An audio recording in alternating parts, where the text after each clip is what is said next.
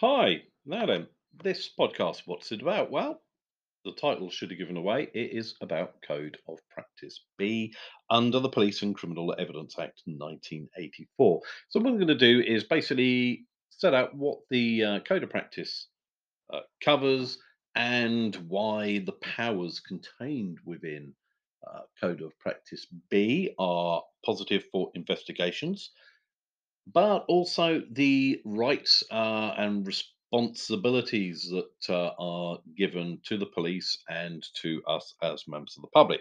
So, what does Code B cover? Well, it covers um, when the police, giving them the power to search property, uh, search property or premises, and also to receive, to seize and retain property that is found either within the property or on anyone who is in there. And the powers can be used in order uh, to find uh, any property, property, material or evidence relating to a crime, wanted people, or indeed children who abscond from local authority accommodation. Um, it also covers instances where a justice of the peace, better known to you and I as a magistrate, will issue a search warrant. Okay. So, what should the police do in terms of exercising any of these powers? Well, the police are reminded under the Code of pra- uh, Practice that the right to privacy and respect for pet- uh, personal property are key principles of the Human Rights Act. Uh, therefore, powers of entry, search and seizure, they need to be really justified before they are used, because you are interfering with someone's human right, albeit that the human uh, right concerned, Article eight, is a conditional right, which means that um, the police can breach it where it's necessary and proportionate, for example they're looking for evidence concerning a crime and what they're doing basically isn't over the top. Now, what are police required to do? Well, they must use the power to search and to seize any property within the property. They have to use it fairly and responsibly and with respect for the people who live there. And they must avoid discrimination, harassment, or victimization. Therefore, the police must exercise their powers courteously and with respect for people in the property. And again, using force is allowable, but only where it's considered necessary and proportionate.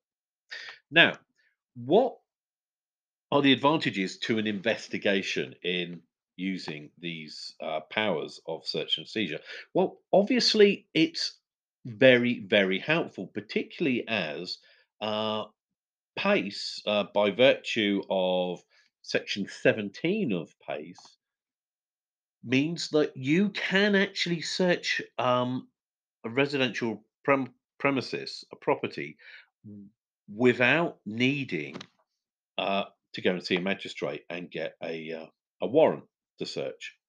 Um, basically, what, what it means is under Section um, seventeen, if you arrest someone, Um, either in a property or somewhat in a property they have just come from, so it has to be pretty, they've left pretty immediately, then if you've arrested them, you can then search the property that they've just come from. You can also search, under Section eighteen of PACE, and the Code of Practice still applies, you can also sh- um, search any property that's owned or controlled by the person arrested. Um, and all the police would need to do is get the consent of uh, uh, another police officer of the rank of inspector or above, and off they go. Now, why is this so advantageous? Well, it's a matter of time. Say uh, a police officer observes something.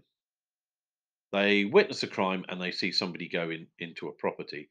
Now, prior to PACE, they would have to go and, uh, you know, report this. Somebody would have to go in front of a magistrate and they'd issue a search warrant.